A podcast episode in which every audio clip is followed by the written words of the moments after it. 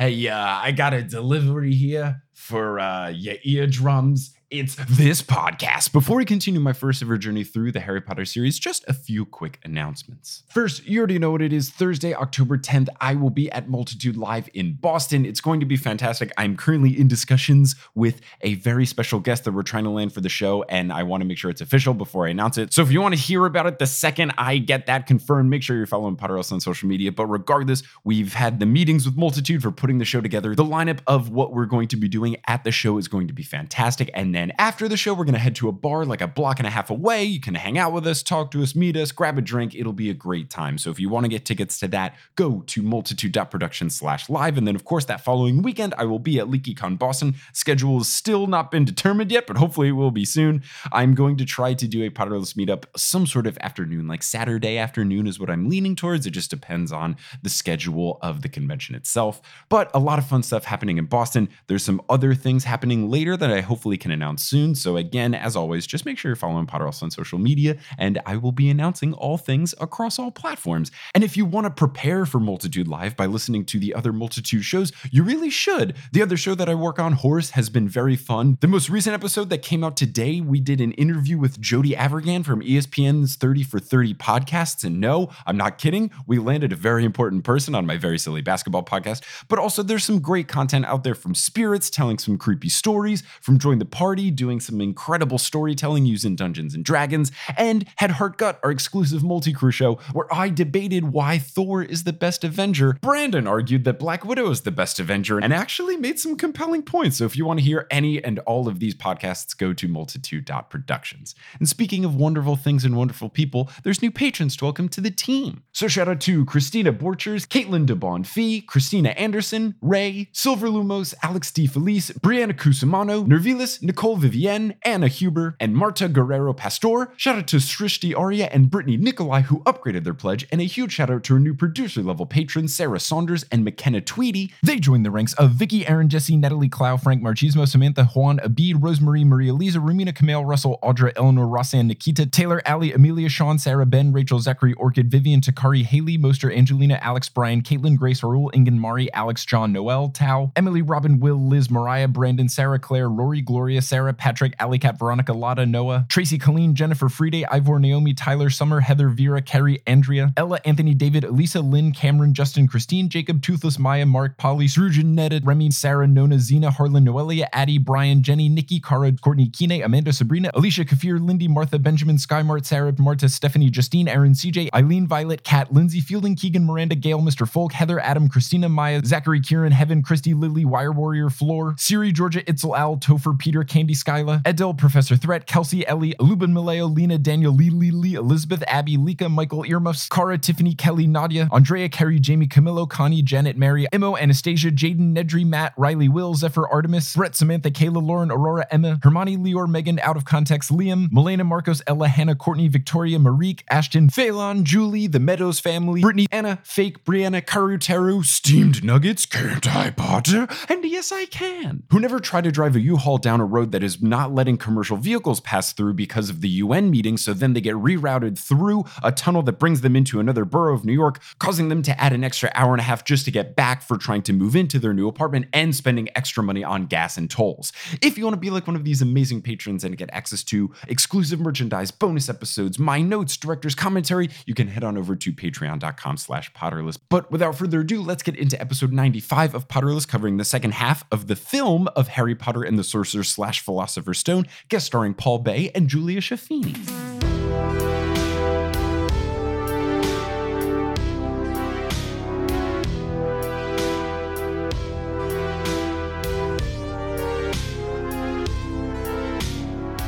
So then, before the sorting ceremony begins, Dumbledore calls the Forbidden Forest the Dark Forest, which I found to be really interesting Mhm. because that's not a thing they do in the book, and that's not a translation thing.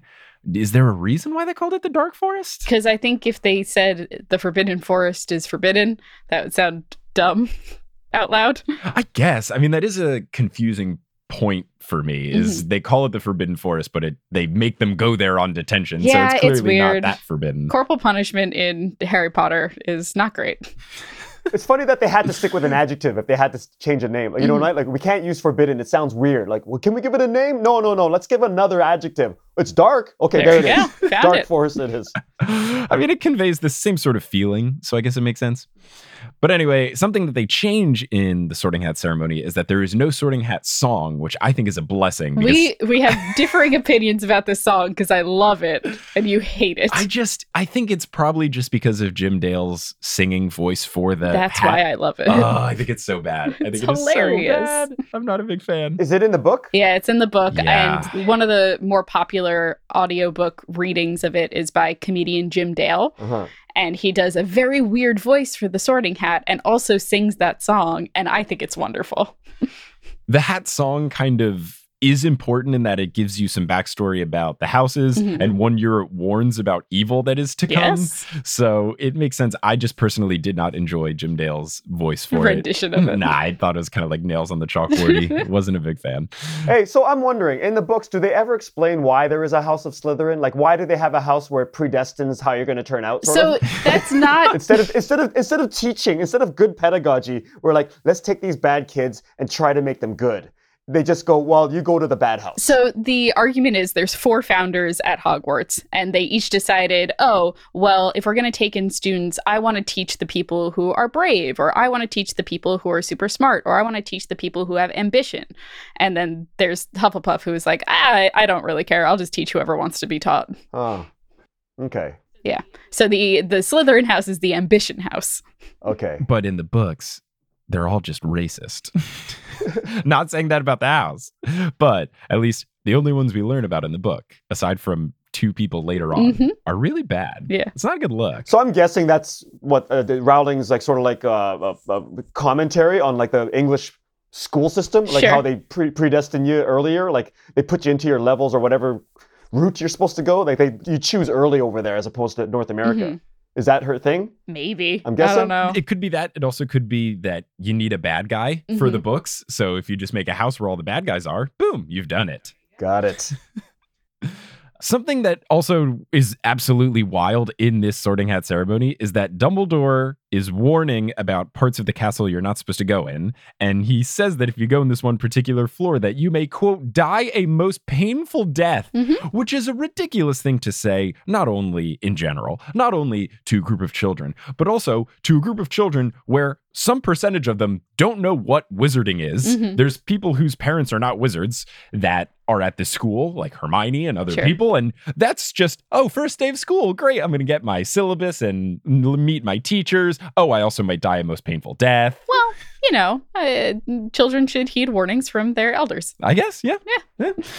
Something that they shouldn't do from their elders, though, is clap the way Dumbledore claps. The golf clap, the back of the hand But golf he, clap. he does a golf clap on the back of his palm, which is not. I've never seen that ever. It's That's so fancy. wild. In the movie, he does that. yeah. Only at the sorting hat ceremony. There's another point in the movie where he claps, and he doesn't. At the end of the year, he claps like a normal person. Wait, isn't it like a real big clap at the end? he does the big clap when the, No, in the not- later- not what I'm not the of. phoenix clap but i think he just he there were other parts in the film where he does a normal clap because i saw him and it just makes me so confused of why someone a, a golf clap usually you do on the palm but the back of the hand i've never seen Yeah. ever No, I like it. It's super fancy. it's beyond fancy and i Mhm. want i want to bring it into my life a little bit Mhm. more He's the dude at a party that people try to fist bump, and he just sort of like clasps their fist and shakes it like a regular love shake that. oh handshake. gosh oh my gosh He's like, I'm too good for this. Socially awkward as hell. Love it. But in an endearing, beautiful old man way. Mhm. So there's one part when the prefects then take the students to their rooms. And first off, the prefects have funny hats on Sure. that none of the kids do. And then everyone is wearing the funny hats at the ceremony at the end of the books. Mhm. So is, is that just a thing where they decide to wear funny hats? I feel like it's formal wear. ah. Yeah. Okay. It's the wizard tie. Yes, I feel like these that's the outfit that they have to wear too when they graduate. I can't confirm that, but Okay. I've seen like good headcanons online about being Okay. like, well, they never wear them in the books or Mhm. like ever. No. So maybe maybe now They also call those hats headcanons, too, I believe. that's a good joke. that is something that they just kind of forget about in the books and the movies is Mhm. on the shopping list harry gets a shopping list of things he has to buy and one of them is a classic wizard hat Mhm. the stereotypical one and then they just never talk about Nope. it after that Never, ever. ever. So And they certainly don't wear them in the rest of the books. not at all. Or the rest of the movies. Not at all. So when the prefects are walking with the students, taking them to the dorm, they do a pan up of the moving staircases, which Mm. is a really cool effect. But I don't know how many floors tall Hogwarts is, but they show about 12 flights of stairs, That which feels right. seems that seems a lot. I feel like they never go past the sixth floor in the movies, aside from the towers. Yeah, I don't know. I'm not sure. I just like the like effect of the Escher like staircases. It does look like really cool. I just thought it was when I watched it, I thought that's too many. Also, like Hogwarts is bigger on the inside. I think. Mm. I don't know Ah, if that's yes. canonically true, like but it tent feels like it. Yeah. Eh, That makes sense. That makes sense. Those stairs are pretty awesome. All I could kept thinking was if this was Vancouver, you'd, you'd see men and women in yoga pants going up and down those yes. stairs all lunch hour. Stair master all day long. Is that a Vancouver thing? Walking upstairs in yoga pants? That's a very Vancouver thing. Yep. you should tell Yep. everyone in Vancouver to go to the stupid pinecone slash shawarma thing at Hudson Yards, the vertical park that is just stairs. hmm It's nothing but stairs. It, it sounds pretty. It was the thing that I. It was the thing that I. Oh, the thing you yelled at. yes, it was the thing that I was razzing. The, I was hazing a building. That sounds like He was yelling at a building. I have it on video. It just it makes me so sad. Please, please so send sad. the video so we can insert it here.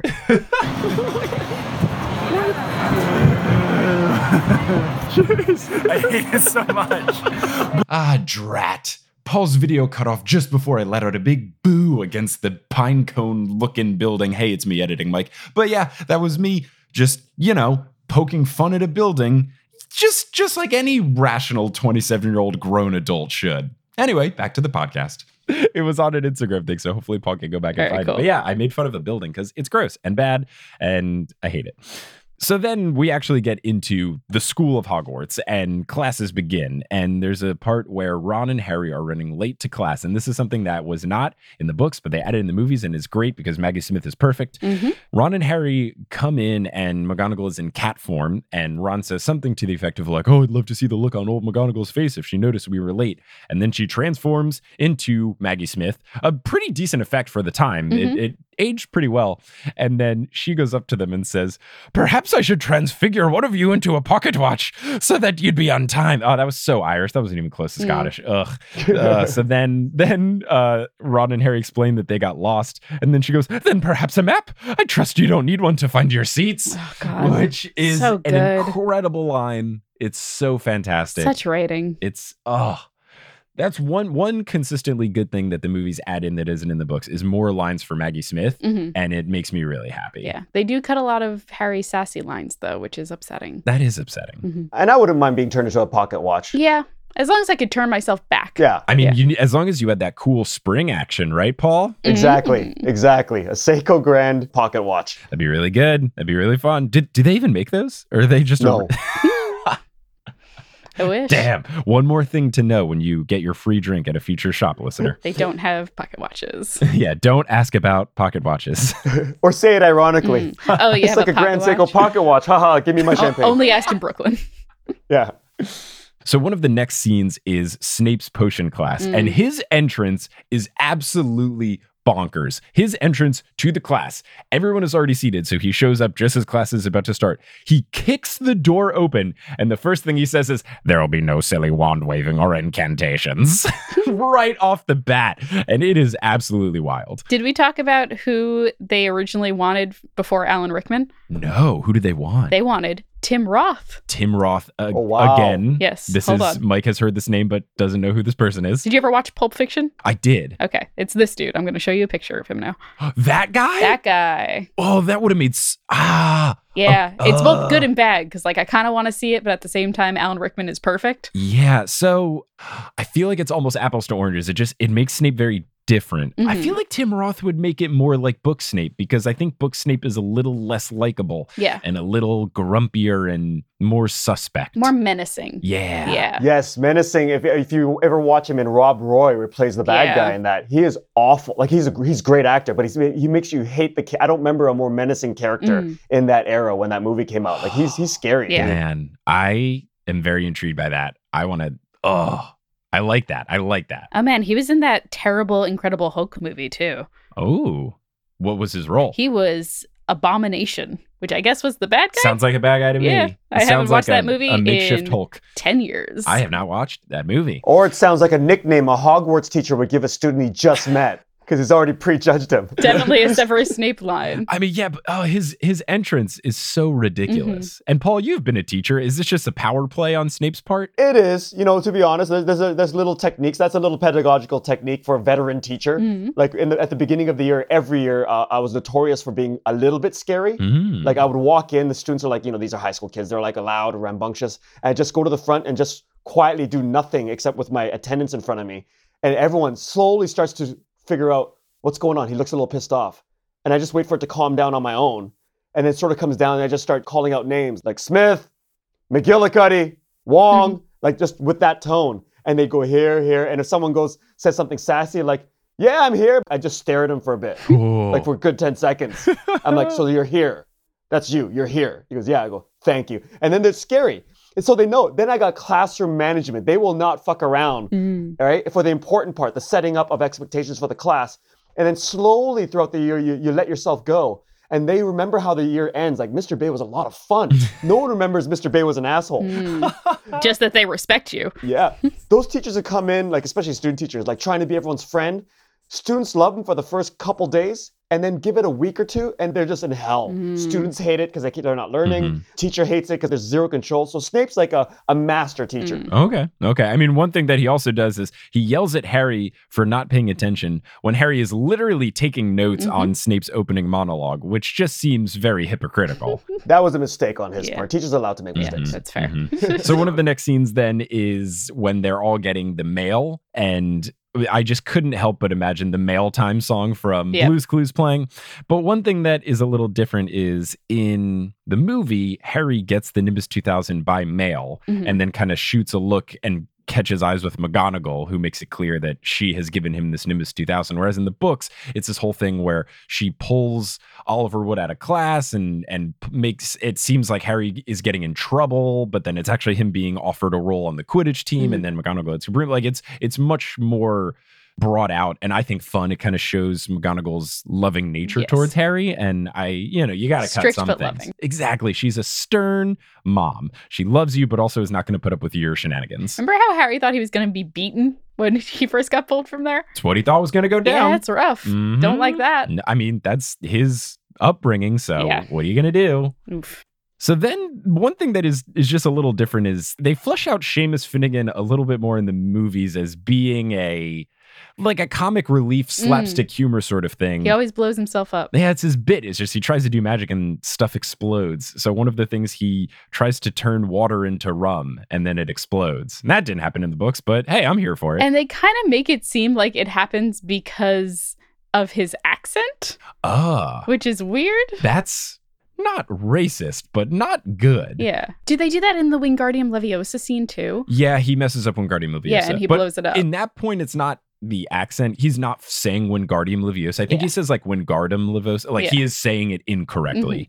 But that's something that's interesting about Harry Potter is what if you had some sort of speech impediment or lisp or something? Could you just not do magic? I think you just learn nonverbal magic earlier, maybe. Ah, I like that. That could be fun. Yeah. Because I don't know, this is a problem in the Harry Potter series is that you don't see anyone with any sort of Yeah. ailment, disability, any limitation. Mhm. And that's a little upsetting. Yeah. Because it would be interesting to see someone, oh, this person is mute, but Mhm. they do all of their magic non-verbally. We see Mad Eye. He's the only like representation of like disability that we see in the series at all. but it was all a result of him being a wizard cop, and none of it was a birth situation. like amputee and Yeah. whatnot. Hmm.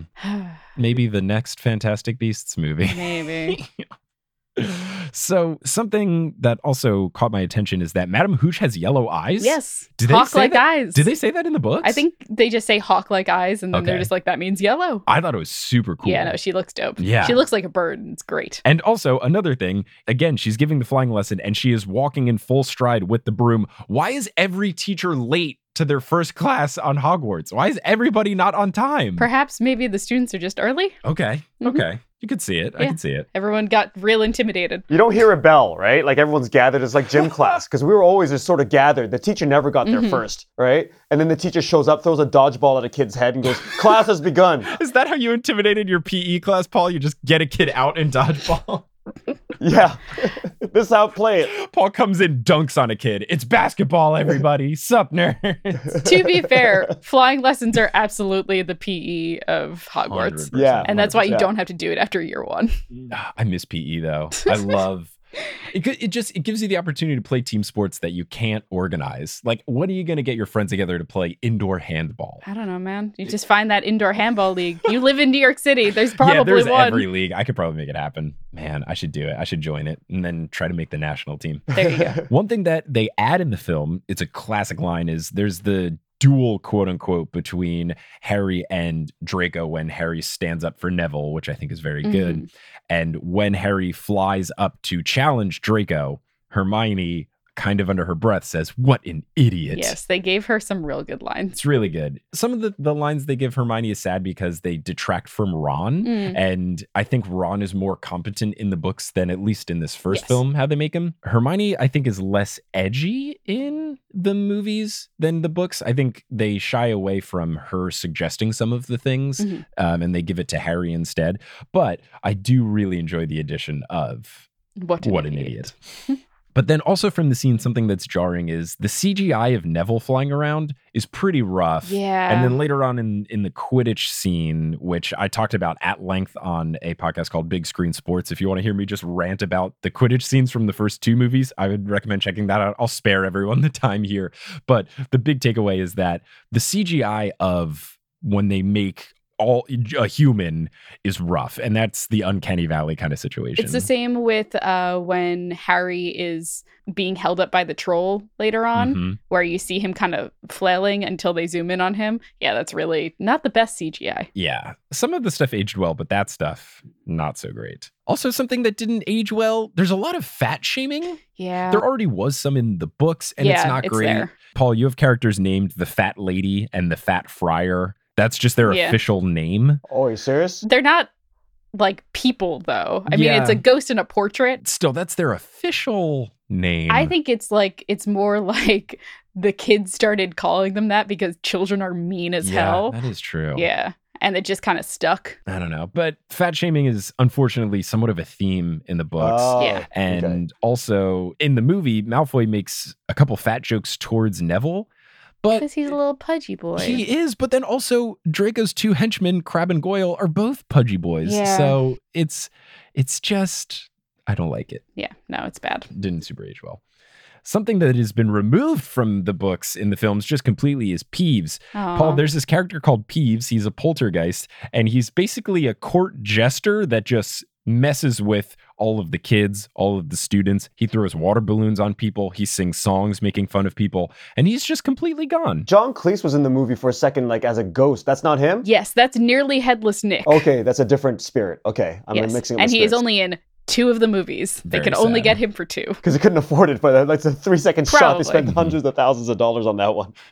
Do you know who John Cleese is? I do. He's the uh, Monty Python guy. Yes, okay, Mhm. good. And he's he's he plays a very proper ghost with one of those Shakespeare neck tutu. Ruffles. Thi- there it is, uh, one of those, and he's very good at that role. But you know who could be Peeves? Robin Williams could have been Ooh, Peeves. yeah, but they didn't want to cast anyone who wasn't British or Irish. Oh come on. yeah, I know. Hey, editing Mike here, sharing a fun fact that some listeners brought to my attention after I posted last week's episode. They also had some Welsh actors and actresses in the films, so there you have it. They could have got another Monty Python person to Yeah. be Peeves, and that would have been very fun. I agree. Another thing that about Quidditch that comes into play that sparked a huge debate that I didn't realize it is Whoa. when Harry is on the Quidditch team, he's very nervous and he's talking to Ron and Hermione about it, and they reveal that James Potter, Harry's father, was a seeker. Now, in the books, they never say what position he played. They Mhm. just said that he was very good at Quidditch and they leave it at that.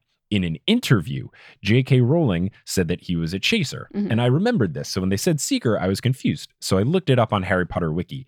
And this is such a hot button topic on Harry Potter Wiki. There was an entire page devoted to just this debate. And there was a big, in bright red text, all caps, warning banner at the top that was saying, if you submit anything else to this page that isn't productive or say something that hasn't been said, you will be removed. Like Mhm, it banned. was so ridiculous. Just saying that we understand that the movie and J.K. Rowling are different things. We take J.K.'s word as precedent over the film. It was this whole thing, and there were just comment after comment after comment after comment. It, this is apparently a very serious topic. Couldn't he have played both? Ginny played both. That's the thing, but that also was a new wrinkle is that you have the people Mm-hmm. arguing for one or the other, and then the people saying, Why couldn't you have played both? Yeah. Ginny played both.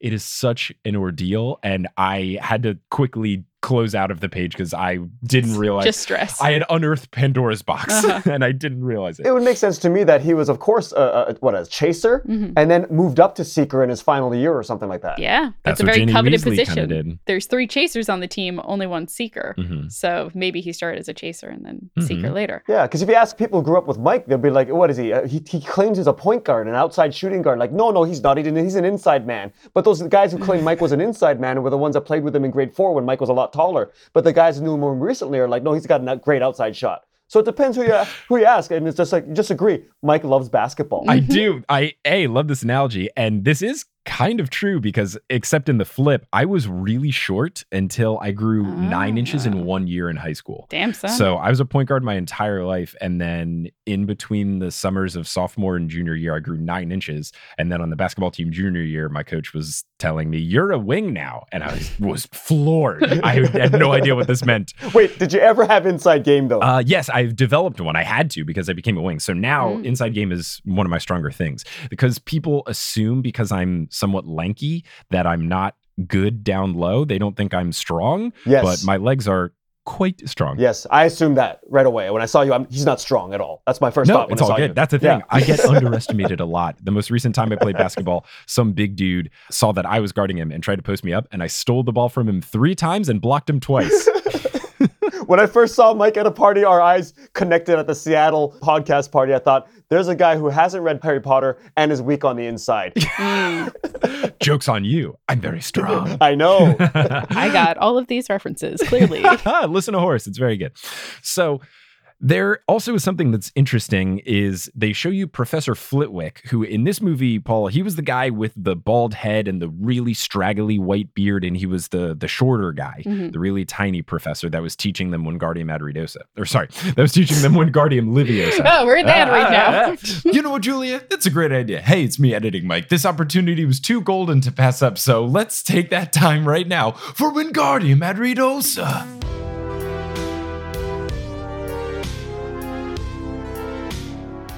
Today's episode of Potterless is brought to you by Perfect Snacks. Let's say hypothetically that you are a child actor on the set of a movie that is taking a very popular book franchise and turning them into films. And you're on set, you're getting hungry in between takes. You need something that's quick, on the go, but makes you feel good and has a nice, creamy, peanut buttery texture. What are you gonna do? You're gonna get a perfect bar from Perfect Snacks. Perfect bars are fantastic. Perfect Snacks sent me a whole bunch of them. I have been eating them over the course of the past months, and they are so great in many different settings. After a workout, if I'm on the go, if I don't have time for breakfast, which is pretty much every day, just snag one of those. They are fantastic. They are fresh from the fridge protein bars. They're made with freshly ground nut butter. They have up to 17 grams of whole food protein. They've got 20 superfoods in there, and they're all combined to make this nice, creamy, cookie dough like peanut butter bar that actually tastes good. I actually look forward to eating perfect bars, which is not the case for any protein bar that I've had in my entire life. They're great as just snacks, so you don't have to be eating them right after the gym either. If you just want to have a more convenient way to get a bunch of peanut butter and goodness in your body at one time, yo, having a rectangular prism of it is so efficient and so quick and also tasty. They have a bunch of great flavors from dark chocolate peanut butter to almond butter to coconut peanut butter to chocolate chip to straight up peanut butter. So many great things so that you don't have to sacrifice taste for health. And the refrigerated aspect is nice because they're nice and fresh, but don't let that scare you. The bars themselves are good for up to a week outside of the fridge, so they're still portable and can fit an on the go lifestyle. And I'm recording this ad read on Rosh Hashanah, which is relevant because perfect bars are kosher. They're also soy free, gluten free, and made in the USA, so they're made with care. And if any of this sounds interesting, you are in luck because as a Potterless listener, you can get 15% off your first online order if you go to perf.bar slash potterless. Again, that's 15% off your online order if you go to perf.bar slash potterless. So go to perf.bar slash potterless, get 15% off your order, and have a fresh, wonderful refrigerated protein bar for in between the takes of your Harry Potter film today. And now you'll hear words from a few sponsors who make it feasible for me to be a full time podcaster. Some of these ads will be read by me, others of them won't. The ones that aren't are inserted locally, so if you live internationally, don't be surprised if you hear an ad in your country's native language. And once those ads are complete, we'll get back to this episode of Potterless.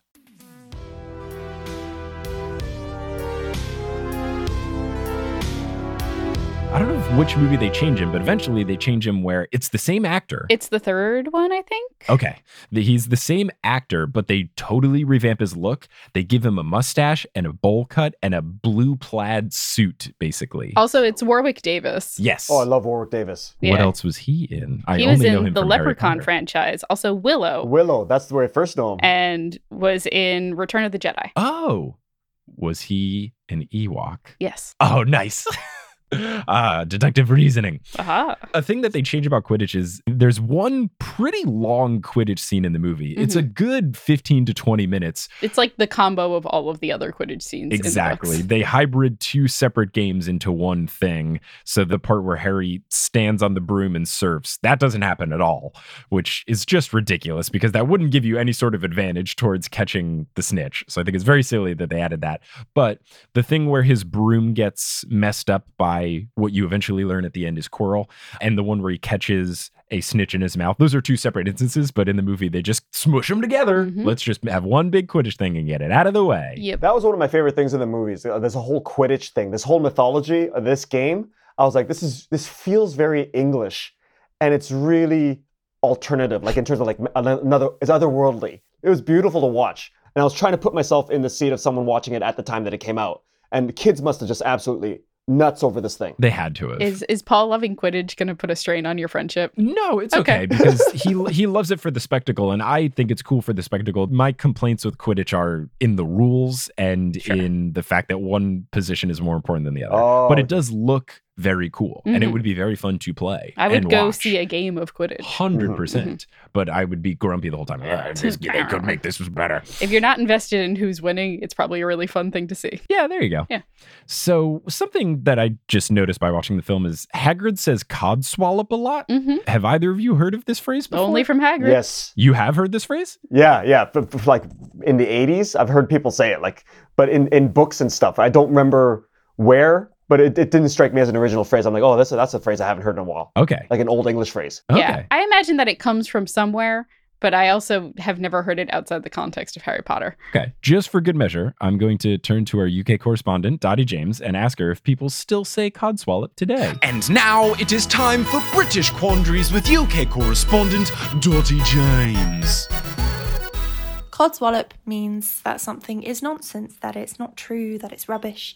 The theory might be that there was a man named Cod who owned a line of drinks, and the slang term for beer was wallop, and so to call something Cod's wallop was an insult to their weak and gassy drinks. Uh, but this has never been proven. Oxford Dictionary says that it's just um, speculation, so we'll never really know. Codswallop is a fairly popular term. I know if I used it, I would feel a little old fashioned, but it's not out of the realm of possibility. Um, it wouldn't be absolute codswallop for me to use the phrase. This has been British Quandaries with UK correspondent Dottie James. Wow. Thanks, Dottie, for this insight. Mhm. So helpful. Fascinating. Not a bunch of codswallop. She's great. Or I might be mixing it up with like a dirty phrase I heard in grade five. I mean, that could be it too. valid, valid, valid. I hope so. so we talked before about Hermione changing a little bit. In the movie, Hermione suggests that Ron and Harry go to the restricted section over Christmas break. Because she's going home for the because holidays. she's going home for the holidays. But in the books, it's Harry, and I kind of liked that it was Harry because I I think something that makes Harry unique in what he is is that he's a little more risk taking. Willing to break the rules. Yes. And I think an important part of Hermione's character development is that it takes her a little bit longer and she does it towards the very end of the first book. And that's when Ron and Harry really start to take her in as a friend. Mhm. So it made me a little sad that they kind of shifted that up. I think they were really just trying to establish that Hermione was smart and competent Mhm. and they gave her some of other characters instances of that. Sure. So it makes sense because you don't get the narrator getting to describe everything. Yes. Can't be like, Hermione's smart. She makes good decisions. you just have like an omniscient voice in the background. Is oh, oh. Bob Saget, like, hey, here's Hermione. Oh Jesus, no, no! How I Met Your Mother references on the show. Uh, I'm so glad I didn't watch the last season of that show. So then there's a point where at the mirror of the Erised, which Paul, that's desire spelled backwards. Get it? Because it's Oh. a mirror that shows you you, what you want. I'm being very, I'm being sincere when I say Yeah. this is a surprise to me. All I did there not- we I did not see that. it's it's a cute little name thing that isn't it's obvious but not painfully so. So it's kind of fun. Mhm. It's like a dad joke in Sounds writing magic. form. Yeah, it's it's magical sounding. But in the movie, Harry only sees his parents, who first off are the casting. They're at least forty years old, Mm. and they're supposed to be twenty three ish in the books. Mhm. So that's ridiculous. Because didn't they cast a bunch of people as older so that it would match Alan Rickman as Snape? Wasn't he the Yeah. grounding point? Maybe. I'm That's not what sure. that's what I've heard is Okay. that even though he wasn't necessarily the top choice, once they cast him as Snape, they wanted to make everyone else that was supposed to be the character of Snape's age look Snape's age. So That that's why we have right. people like Gary Oldman and the way too old people playing Mhm. Harry's parents. But in the books, Harry sees his entire family, and in the movies, he only sees his parents. Well, the only thing that bothered me was when they showed Harry's parents and there was a date on the bottom and it said 1972 and I thought, oh shit, I'm older than Harry Potter's parents. I mean, they were very young. They were supposed to have died tragically in their early 20s. Yeah. But you kind of lose that tragic nature of it in the film because they look a little older. So your brain kind of thinks, oh, they lived a life, not as long as they should have, but they did there. Yeah. Whereas I currently am older than what Harry Potter's parents would have been. Mhm. In America, at least, they would have been a year or two out of college, which Yeah. is ridiculous. Yeah. Absolutely wild. They couldn't have even rented a car. Their car insurance so so expensive. So expensive, especially cars fly. It's a Mm. whole ordeal. So, one thing, and I'm glad we have Paul here for this because Paul, resident dog expert, Fang is a bloodhound, right? He's a boarhound. A I boarhound. think. Let me yeah, double check a- that. I think he is. I think that's correct. Which is just a Great Dane, I think. okay. It also looked like a bloodhound. It looked like a part bloodhound. Like it looked like a drooly type of dog. Yeah, He's so- definitely a drooly boy. In my brain, I always imagined Fang as this very active, athletic dog. Mhm. And in the movie, he's really old and sleepy looking, which is cute, but just not what I was anticipating. Yeah, I think that's the whole thing is like he was named improperly. Like Mm. Fang is a really intimidating name, but he's Mhm. just a lazy ass motherfucker.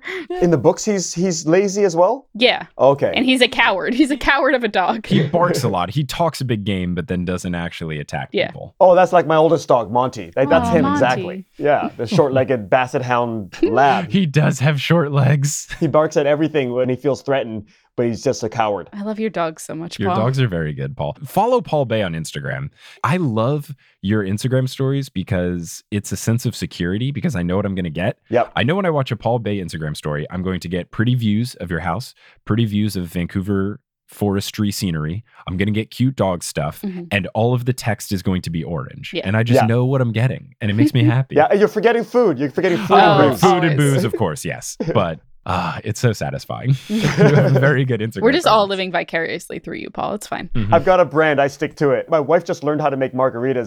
she put it out. She put it out on the balcony for me. Yes. I go, "What are you doing?" And and she goes, "Oh, aren't you gonna do it?" I go, "Oh yes, sorry, I forgot my brand." There you go. Thank you.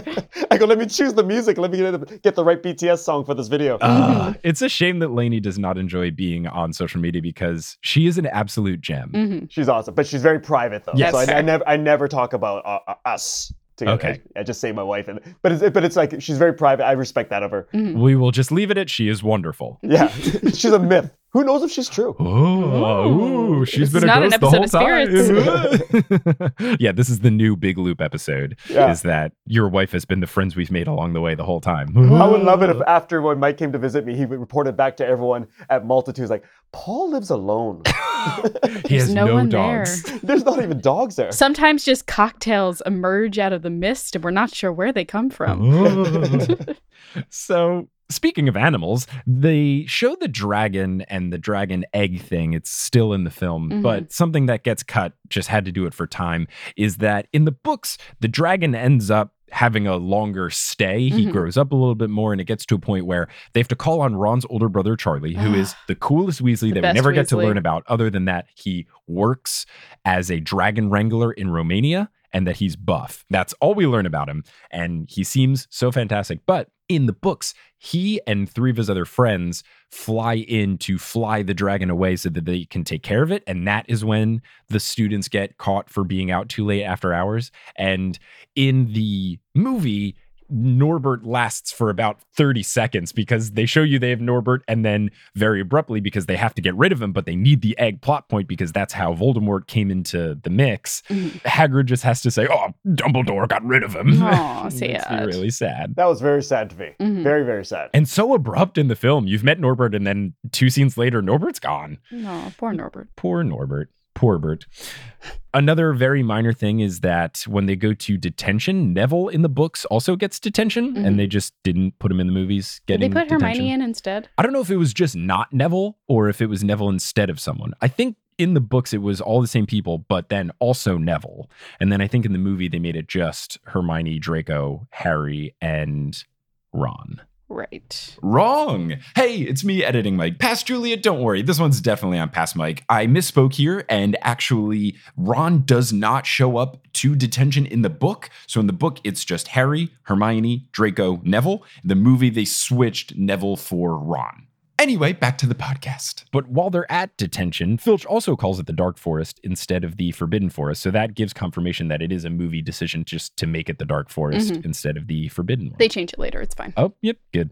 So then there's the very creepy, which as a kid, this had to have been terrifying the Voldemort eating a unicorn and then flying towards Harry scene. Yeah, pretty Oh. scary. It It's one of the few that I remember. scary. Yeah. I was surprised at how actually terrifying it was, but Mm-hmm. I mean, I guess you got to make it legit.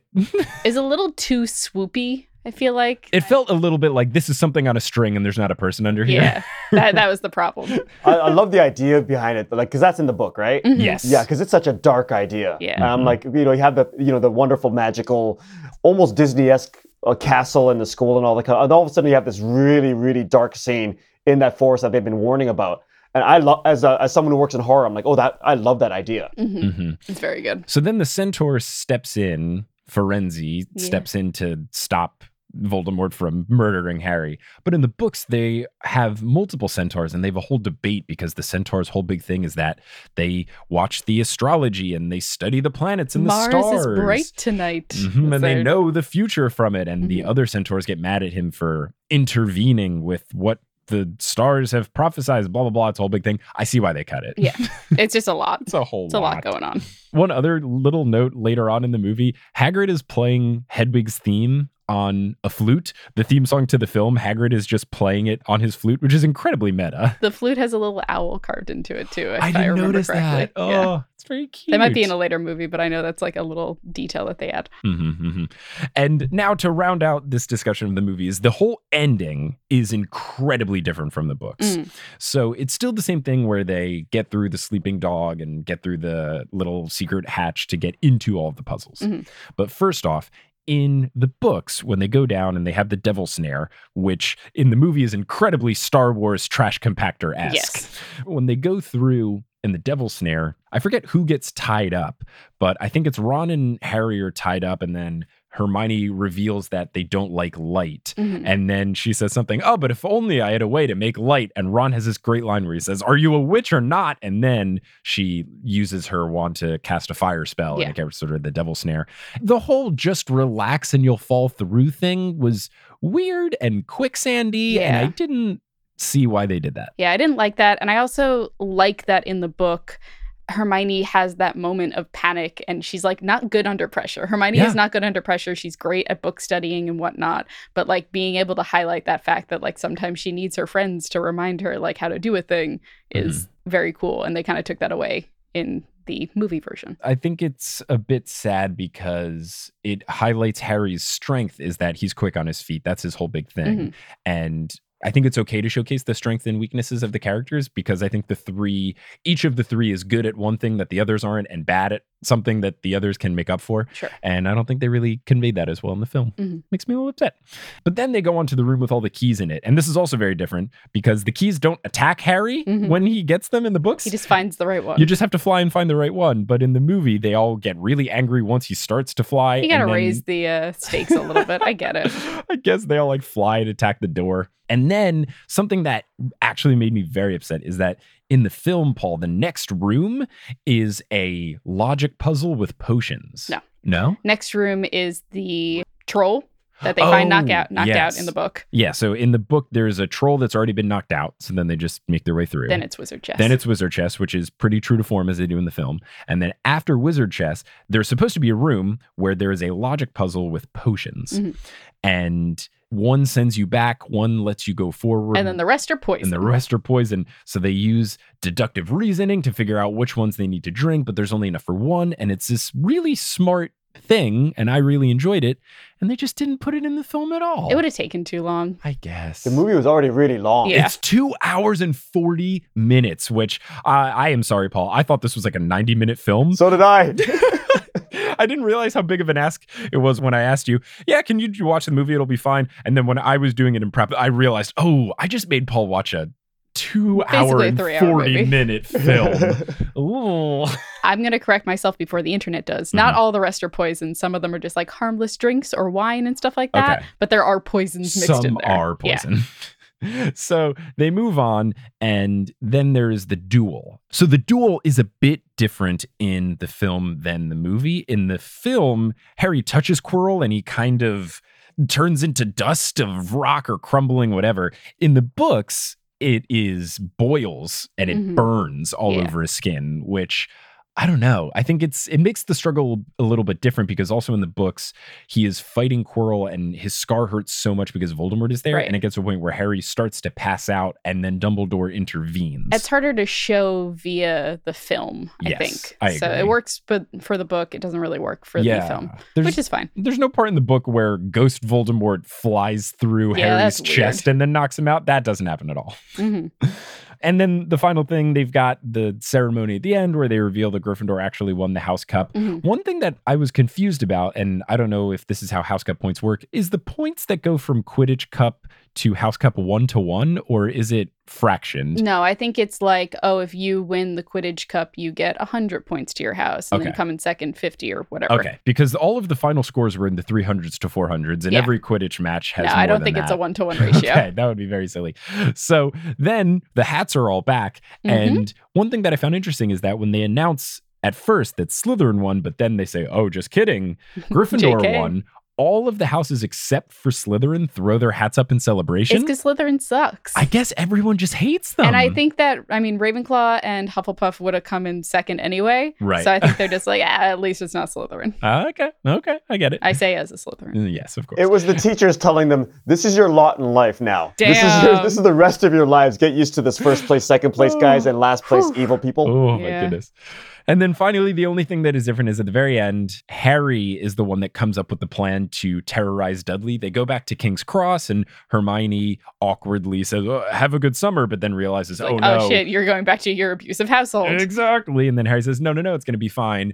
I can threaten Dudley with magic. He doesn't know that we're not allowed to use it. Aha. But in the film, Hagrid suggests that to Harry, which again, I think you just kind of lose the mischievous nature of Harry a little bit. I think he's just innocent and more of the uh, mode in which the audience is seeing the universe. So Mhm. the audience would be like, oh, yeah, he can use magic and threaten his cousin. So having someone else Right. suggest it makes sense. No, I think so. I think so. But yeah, then that's the end of the film. Haha. So, Paul, what did you think, just as a whole? I really enjoyed it. It was. I, I'm glad I watched it. I did watch it when it first came out, but I was. I at that time I was probably like drunk or something or high. you were in the middle of your divorce, as we've established. exactly. I was going through a dark time, and I was like, "This makes no." I, I just remember thinking, "This is a kids movie. I'm not going to watch this." And and sort of, I don't remember watching it.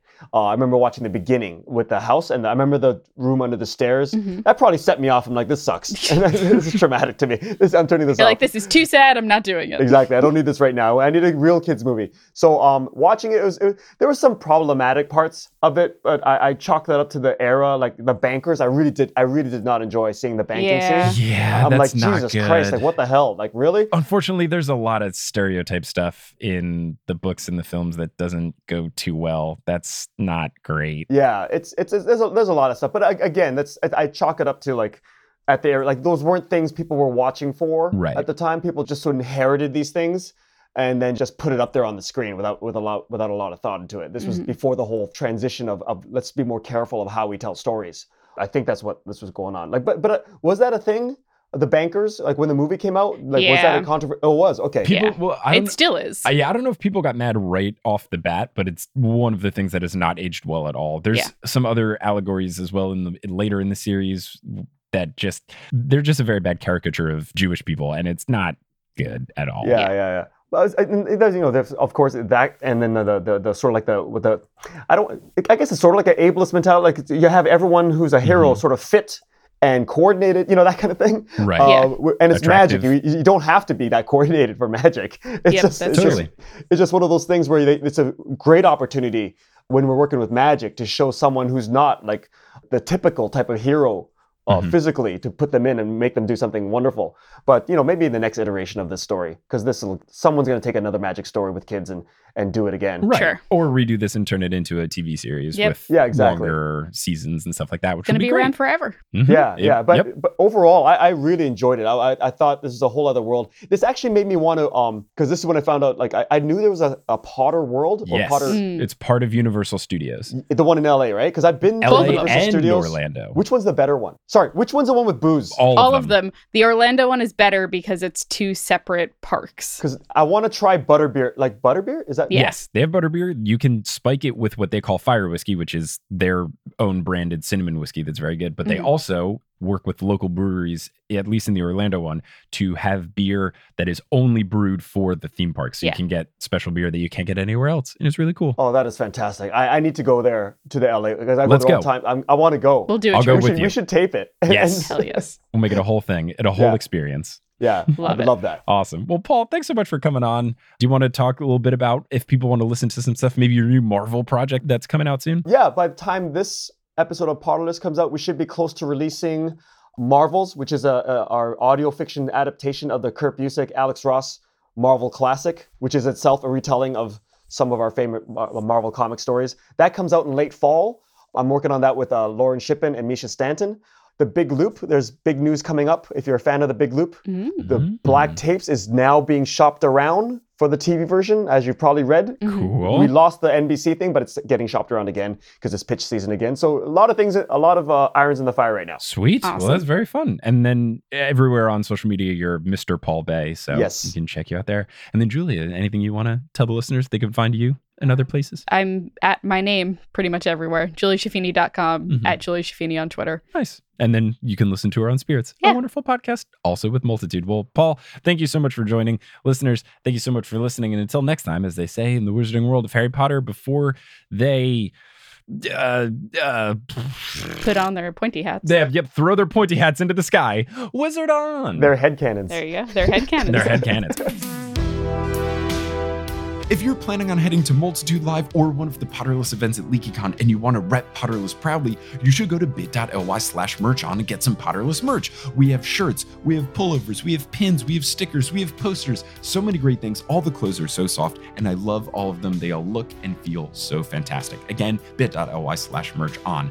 Potterless was created by Mike Schubert. It is hosted by Mike Schubert. It is edited by Mike Schubert. It is produced by Mike Schubert, as well as Vicky Garcia, Aaron Johnson, Jesse Horgan, Natalie Klobuchar, Klaus Lopu, Frank Chiodo, Marchismo, Samantha Rose, Juan Sanfilio, Abida Med, Rosemary Dodge, Maria Lisa C. Keen, Romina Rivadeneira, Camille Dock, Russell Dunk, Audra, Eleanor Curlin, Rosanne Batamana, Nikita Power, Taylor Armstead, Ali Madsen, Amelia Kraus, Sean Montag, Sarah Nink, Ben Silver, Rachel Guthrie, Zachary Polito, Orchid Grower, Vivian the Owl, Takaria Ront, Haley Hastings, Moster, Angelina Withred, Alex Bisholta, Brian Williams, Caitlin Sullivan, Grace Riggles, Raul Pineda, Ingen Oddstutter, Maury Wynn, Alex Consulver, John Kotker, Noel Soleil, Tao, Emily Tyrell, Robin Fernandez, Will Barrington, Liz Bigelow, Mariah Noah, Brandon Pickens, Sarah Ensland, Claire Spencer, Rory Collier, Gloria Gillum, Sarah and Patrick Donovan, Alicat29, Veronica Bartova, Lotta Bartova, Noah, Tracy Toya, Colleen, Jennifer Marklew, Frida J. Svensson, Ivor Peterson, Naomi Guglielmo, Tyler Latshaw, Summer Athel, Heather Fleischman, Vera Cullitham, Carrie D. Baggeson, Andrea Kroc, Elisa Grieven, Lynn Walker, Cameron Watkins, Justin Montero, Christine Saunders, Jacob Parrish, Toothless Walnut, Maya Gray, Mark Body, Polly Burge, Surgeon Thanme Gupta, Neda Atabani, Sarah Shecker, Nona VM, Zena Rosnowski, Harlan Haskins, Noelia, Remy Fontaine, Addie Bryan, Jenny Campione, Nikki Harris, Cara Hamilton, Courtney Hemwood, Kine, Amanda Alfred, Sabrina, Alicia McLaren, Kafir Shaltiel, Lindy Plackey, Martha Medueno, Benjamin Desmond, Skymart 6, Sarah Shetter, Marta Morrison, Stephanie Magnuson, Justine Wade, Aaron Richter, CJ Ochoko, Eileen Gazesh, Violet Sullivan, Kat Yowell, Lindsay Towning, Fielding Lee, Keegan Curran, Miranda Manning, Gail Ann, Mr. Folk, Heather McMillan, Adam Bryan, Christina Welton, Maya, Zachary Davis, Kieran, Heaven, Christy, Leela Lita Williams, Wire Warrior 4976, Floor Sake, Sierra Skiorsford, Georgia, Itzel Aime Ayala, Al Vega, Peter Wyckoff, Candy Kane, Skyla Lilly, Edel Ryan, Professor Threat, Kelsey Wisen, Ellie Huskov Choba, Alubin Maleo Akanwande, Lena Karen, Daniel Fulkerson, Lee Lee Lee, Elizabeth Christofferson, Abby, Lika Faccio, Michael David Yordi, Nice Earmuffs Potter, Did Your Mum Make Them For You, Cara Hoyer, Tiffany Cottrell, Kelly Otilio, Nadia Vansgard, Andrea, Carrie Crumpler, Jamie Kingston, Camilo Garcia, Connie Bienkowski, Janet Noel Detilly, Mary Matee, Imo Sarah, Jennifer Went, Anastasia Blake, Jaden Alman, Nedry OS, Matt Barger, Riley Lane, Will Huser, Zephyr Lawrence, Artemis Peters, Brett Clausen, Samantha Lenz, Kayla M. Simino, Lauren Wainwright, Aurora Fruhoff, Emma Clark, Hermione Snape, Leor Nachum, Megan Dick, Out of Context